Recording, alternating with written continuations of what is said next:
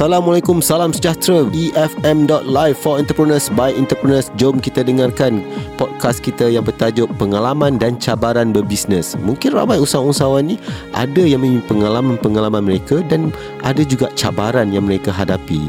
Apa kata kita dengarkan apa pengalaman mereka dan cabaran yang mereka hadapi? Yang mungkin boleh kita gunakan untuk perniagaan kita. Jom kita dengarkan.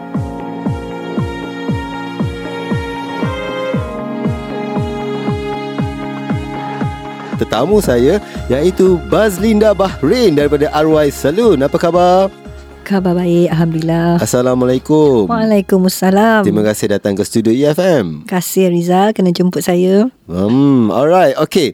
Um, Bazlinda, saya panggil Bas, boleh? Boleh, boleh. Boleh. Okay, Bas mempunyai bisnes RY Saloon katanya di Shah Alam. Betul. Okay. Ha, boleh ceritakan seberingkas mengenai bisnes ni. Apa sebenarnya? Apa produk ke servis ke yang dijual di RY Saloon ni? Di mana exactly dekat Shah Alam ni? Okey. RY Saloon ni terletak di Section 18 Shah Alam. Mm-hmm. Okey. Um, tak jauh tu. Dekat je. Dekat okay. je. Boleh datang. Boleh. Okey. Dia adalah sebuah, um, kita panggil macam toko jamu lah. Hmm. Uh, adalah sebuah kedai yang menjual segala produk-produk kesihatan hmm. dan juga uh, produk-produk kosmetik um, lokal. Okey. Okey, um, sejarahnya tidaklah sejarah. Saya hmm. sebenarnya baru take over the business hmm. um, awal tahun ni. Hmm. So baru tak sampai setahun lah. Basically okay. saya saya take over business ni. Hmm. So um, bila kita take over maknanya kita ambil uh, business tu as it is lah. Okay. Uh, dia dia kita beli dan um, dengan produk-produk yang sedia ada pada waktu tu. Mm-hmm. Uh, sekali dengan kedai dan juga uh, produk sekali Arong. Ya, betul. Hmm, berapa berapa ribu uh, bas laburkan waktu mula-mula tu? Um, dalam 45 ribu lah. Boleh tahan juga tu. Boleh tahan jugalah. Hmm. Dia value kan barang-barang yang ada mm-hmm. dengan dia punya renovation cost sikit dengan mm-hmm. apa-apa aset yang ada dalam tu lah. Okay. Okay, kedai tu juga pada masa sama bukan sahaja jual menjual barang mm-hmm. dia mhm. juga ada tempat yang disediakan khas untuk buat um, treatment facial mm-hmm. so kita boleh actually uh, mem, apa panggil mempergandakan kita punya business um, avenue tu mm-hmm. se, bukan sahaja terikat kepada menjual barang-barang okay. tetapi kita juga boleh menyediakan perkhidmatan uh, facial spa lah alright bermakna bisnes ni ada dua satu servis dan juga satu produk betul dan open untuk lelaki dan wanita ataupun hanya untuk wanita untuk uh, facial untuk wanita dan juga produk tapi untuk ada juga untuk produk kecantikan untuk lelaki juga Okey, uh, untuk perkhidmatan uh, special tu memang kita masih limit kepada wanita sajalah. Hmm, baru Pasal, nak pergi. Itulah tak sempat lah. nanti nanti nanti kita kita perkembangkan satu hari nanti. Tapi okay. untuk produk, produk tak ada masalah lah. Produk memang kita sediakan produk-produk yang saya sebut tadi macam produk kesihatan ni hmm. dia merangkumi untuk semualah, untuk hmm. lelaki, untuk wanita. Dia produk-produk masa kini yang terbaru hmm. dan juga produk-produk tradisional. Ah, yang memang memang orang kadang-kadang memang carilah back back to traditional products lah. Okay, kita masih lagi dengan topik kita iaitu pengalaman dan cabaran uh, berbisnes dan boleh Bas ceritakan selama walaupun masih baru eh, dalam bisnes ni, baru dalam uh, tahun ni eh, mengambil alih daripada orang lain, beli daripada uh, pihak yang uh, sebelum ni, boleh ceritakan mungkin pengalaman bisnes yang dilalui sepanjang beberapa bulan ni. Mungkin ada uh, gembiranya ada yang sedihnya uh, secara kasar lah secara ringkasnya. Okey um okey asalnya saya ni memang tak ada pengalaman pengalaman direct lah direct direct uh-huh. experience untuk perniagaan seperti ini uh-huh. um jadi maknanya ini adalah macam pengalaman uh, pengalaman barulah untuk okay. saya uh-huh. Jadi uh, bila kita take over business ni, mm-hmm. kita first thing ialah kita kena uh, mengenali barang-barang yang kita jual. Okay kerana pasal orang yang datang kedai mm-hmm. dia bukan sahaja nak beli barang tu dia mhm. kadang-kadang mm-hmm. dia akan ada setengah tu dia masih in uh, in survey survey survey page maknanya dia datang tu dia nak tanya ni mm-hmm. benda ni macam ni eh apa gunanya benda ni eh pasal mm-hmm. lebih-lebih lagi benda-benda tradisional kan mm-hmm. so kita pertama mm-hmm. sekali kita kena kenal lah produk mm-hmm. apa yang kita jual Mhm. So untuk kita terangkan apa kebaikan, apa apa apa gunanya produk tu, mm-hmm. macam mana kita nak consume. Mm-hmm. Ah itu semua kita kena tahu. Itu Okey. Pertamalah Mhm. mm-hmm. knowledge. Mm-hmm. Keduanya saya rasa um, untuk perniagaan seperti ni ialah uh, cash flow lah because Mhm. um, barang kita kena pastikan sentiasa ada stok. So, kalau Hmm. boleh kita kena pastikan sentiasa ada stok di kedai. Maknanya uh, kita saya mungkin tidak membeli stok yang banyak, tidak menyimpan stok yang banyak. Mhm. Uh, tapi pada masa yang sama saya kena pastikan bila cash flow kita lah kena sentiasa Dijaga. mampu untuk uh, pusingan modal Betul. balik. Alright. Itu So, itu adalah satu satu masalah, bukan masalah lah, satu satu cabaran untuk saya lah. Betul. Dan juga uh, saya rasa tak salah kalau saya katakan bas terpaksa uh, belajar juga berkenaan produk-produk tertentu supaya bila kita nak convince dengan customer, kita tahu seperti kita seorang yang profesional. Ya, betul. Kan sebab Betul. bas bukan berlatar belakangkan uh, daripada apa ni Ah, bidang beauty, kecantikan ah, ya, betul. yang sepatutnya kan. Ya. Uh, bas sebenarnya seorang apa sebelum ni? Um, saya um, by profession adalah seorang pengamal undang-undang lah. Mm-hmm. Lawyer kan Tapi pergi ke bah- bahagian kecantikan Sungguh berbeza dan jauh betul Ah, jauh kan? sekali, Jauh ha. sekali kan Ah. Tapi mungkin uh, pelajaran atau ilmu undang-undang tu Boleh digunakan kepada Mungkin kepada customer yang uh, Apa ni Tiba-tiba nak maki hamun kan because because kecantikan dan uh, kesihatan ni is bukan bukan milik seorang dia adalah milik untuk semua Yeah. so itu yang saya percaya so macam yes. Itu macam tagline tu Ah, ah. Kecantikan milik semua kan Ya.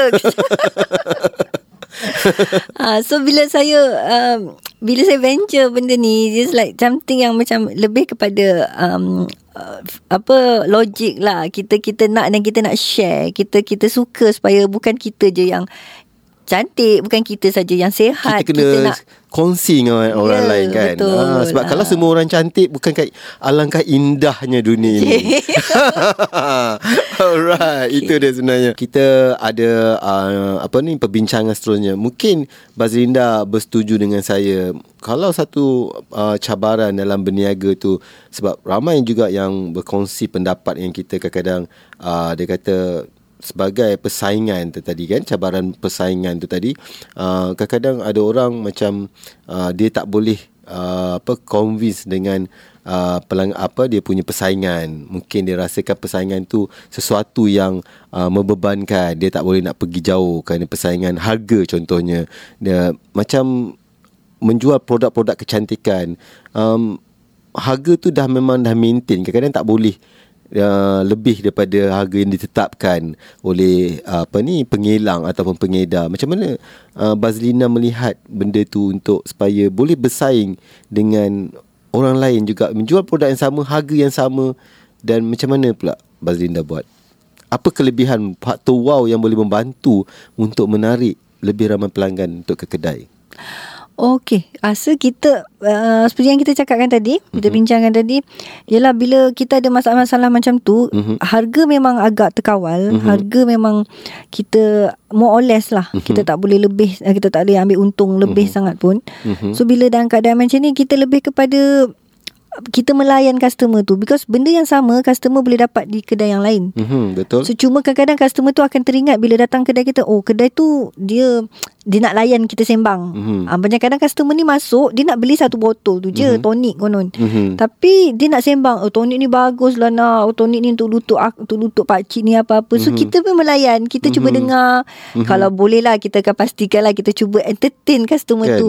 Dan dia akan ingat, dia akan ingat, dia akan ingat dia kata dia akan make effort. Normally manusia ni fitrah manusia ni akan ingat benda yang baik. Betul. So bila kita cuba buat baik, kita cuba cuba layan dia macam tu so dia akan ah nak pergi beli tu harga Sebab kerana Bukan kerana Harga- produk tu sangat Ah, kan ah, harga Kat sama mana-mana je boleh dapat kedai mana sebelah kan? Ah. Tapi kerana layanan Ah. Mungkin Ataupun mungkin boleh bagi uh, Members uh, Card itu kan? ah, adalah ah, an- antara marketing ma- marketing Hmm. factors lah yang mungkin kita akan buat untuk mendapatkan loyalty customers lah, members card semua Mhm. tapi 10 kali beli barang Bernilai RM100 Sa- satu ah, Boleh pergi cuti saya bersama pernah- saya Ke Bali contohnya Tapi saya saya pernah pernah uh, buat juga Ah. um, macam lucky draw lah. Mhm. Uh, lucky draw kita macam customer spend banyak-banyak ni Mhm. kita sediakan hadiah untuk uh, apa buat isi borang lucky draw. Tu semua Oh. antara marketing marketing punya tools lah. Yes. Ada kita buat lah. Mhm. Saya rasa saya tak dapat lagi hadiah. Ah, tak, kalau tak kalau capai kalau cabutan. Rizal berbelanja lebih pada 100 di kedai Oh, saya tak boleh sampai dapat. tu eh. Ah.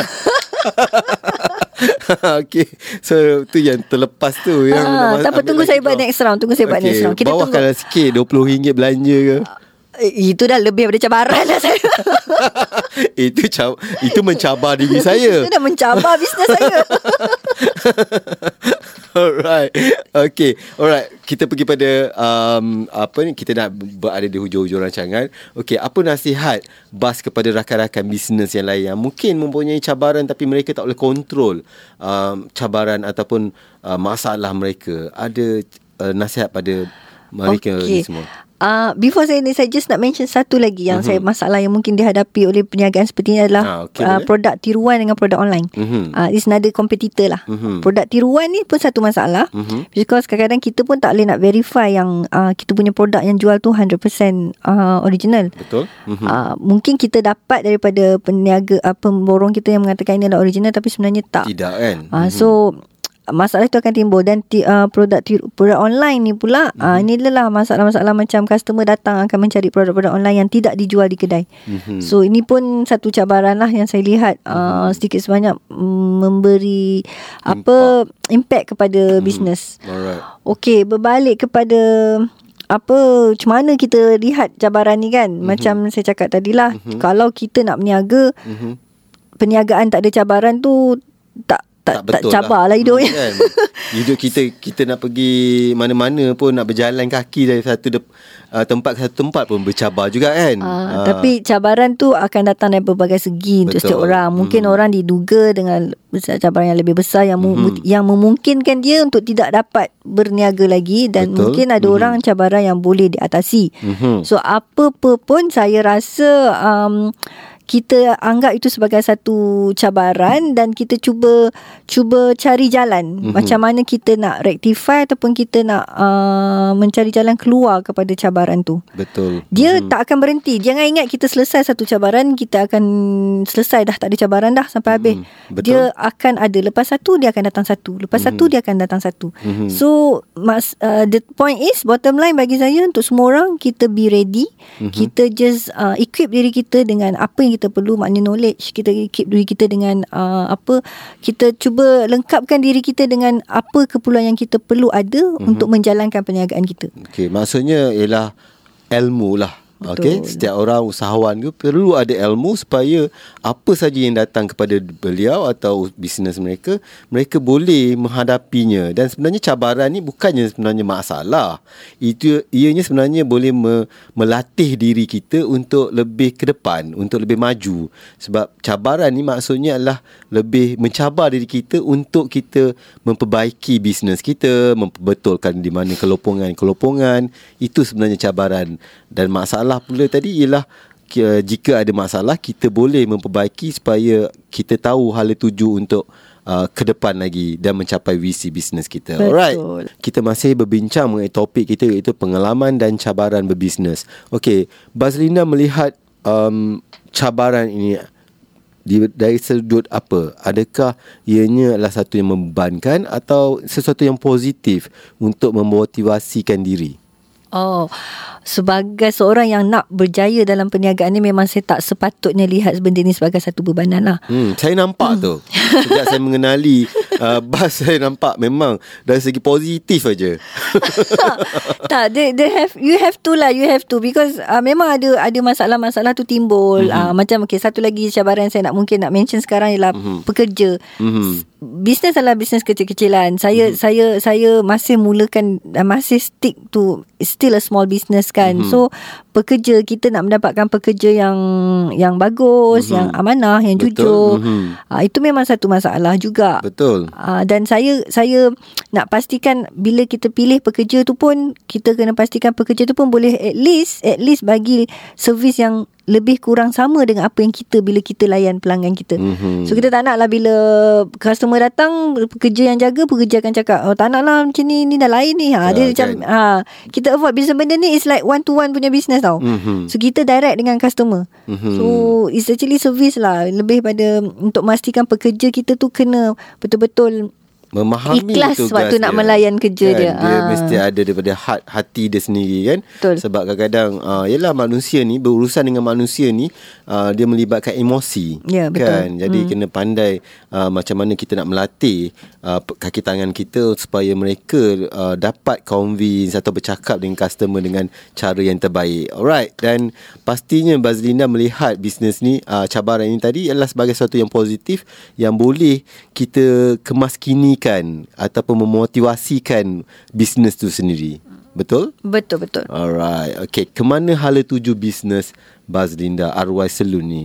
Adakah untuk 5 tahun lagi mungkin nak buka branch ke atau mungkin nak buat sekali daripada kedai fizikal, nak buat secara online juga, nak buat delivery ke atau ada perancangan lain? Okey, pada perancangan uh, saya untuk tahun depan ni uh-huh. um, online online is actually service yang mungkin kita venture lah. Orang semua dah buat online. Betul. Di masa sekarang memang saya stick to conventional ways. Saya uh-huh. customer walk in kepada kedai. Uh-huh. Tapi service online tu saya tidak um, di, apa macam saya kata tidak dibuat secara besar-besaran lah. Mm-hmm. Maksudnya um, tidak ada lagi servis alas betul-betul ada request. Mm-hmm. So mungkin tahun depan saya mungkin melihat pada faktor untuk servis uh, menghan- penghantaran. Mm-hmm. Um, tapi itulah bila saya berbalik pada penghantaran pun kadang-kadang customer ni dia dia dia prefer untuk datang dan tengok barang. Betul. Mm-hmm. Uh, dia nak physical physical punya Baru dia rasa ada ah, kepuasan, ah. kepercayaan tadi kan? So I think it's conventional ways tu still lagi berkesan lah. Mhm, Mm-hmm, okay. betul. Then more than that, uh, saya nak mengupgradekan saya punya uh, apa bahagian perkhidmatan lah bahagian mm-hmm. servis maknanya mm-hmm. facial spa kita mm-hmm. segala uh, macam saya cuba nak try memperbanyakkan servis yang ada mm-hmm. instead of sahaja uh, facial and spa kita di Sri Alam mungkin ada kekurangan tempat-tempat yang boleh buat uh, waxing mm-hmm. tempat-tempat boleh buat threading tu semua Yes. yang mana wanita-wanita di luar sana memerlukan Mhm. So kalau saya ada uh, mean saya ada perancangan untuk uh, memberikan perkhidmatan seperti itulah di hmm. tempat saya. Alright, okay. Kepada pendengar-pendengar, macam manalah dia nak datang ke Arwai Saloon? Mungkin ada yang mendengar dan teringin nak membeli produk daripada Arwai Saloon ataupun mendapatkan khidmat spa, kan? Ah, boleh hmm. uh, Bazlinda kongsikan uh, Facebook ke Instagram ke atau alamatnya? Okey.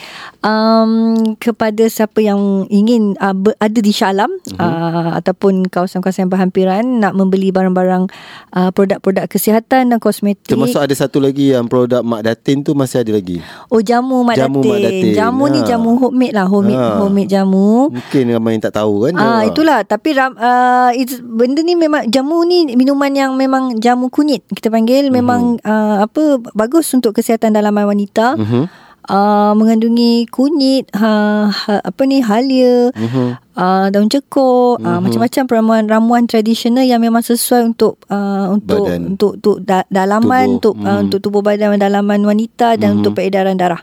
So di situ uh, ini di kedai saya ada sahaja yang ada. Saya jual dia uh, menjadi so actually homemade lah. Mhm. So kalau nak dapatkan itu pun boleh juga di kedai mm-hmm. selain pada produk-produk yang sedia ada di market tu. Mhm. Berapa so, harga uh, apa ni jamu, Jamu Mak Datin dengan harga dalam 300 ml saya jual dalam RM13 sebetul. Mm-hmm. Hmm, dan boleh datang terus ke kedai kan? Yes. The only one di Malaysia hanya ada di Arwai Saloon. Ha. Ya, betul. Seksyen 18 Shah Alam. Okey. Seksyen 18 Shah Alam mm-hmm. uh, berdekatan dengan Maidimat dan uh, bersebelahan dengan Bank Islam. Mm-hmm. Uh, kalau tak pun boleh juga melawat uh, apa melayari FB Arwai Saloon Seksyen mm-hmm. 18 mm-hmm. ataupun Instagram Arwai Saloon Maidin 18.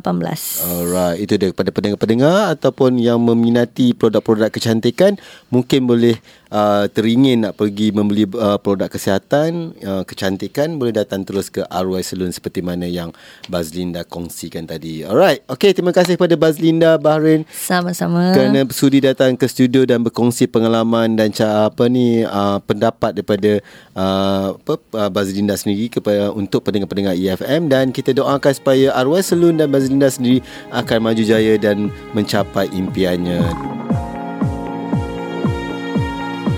Itulah podcast Bicara Express yang telah disediakan oleh tim EFM. Teruskan bersama kami di episod seterusnya hanya di efm.live for entrepreneurs by entrepreneurs.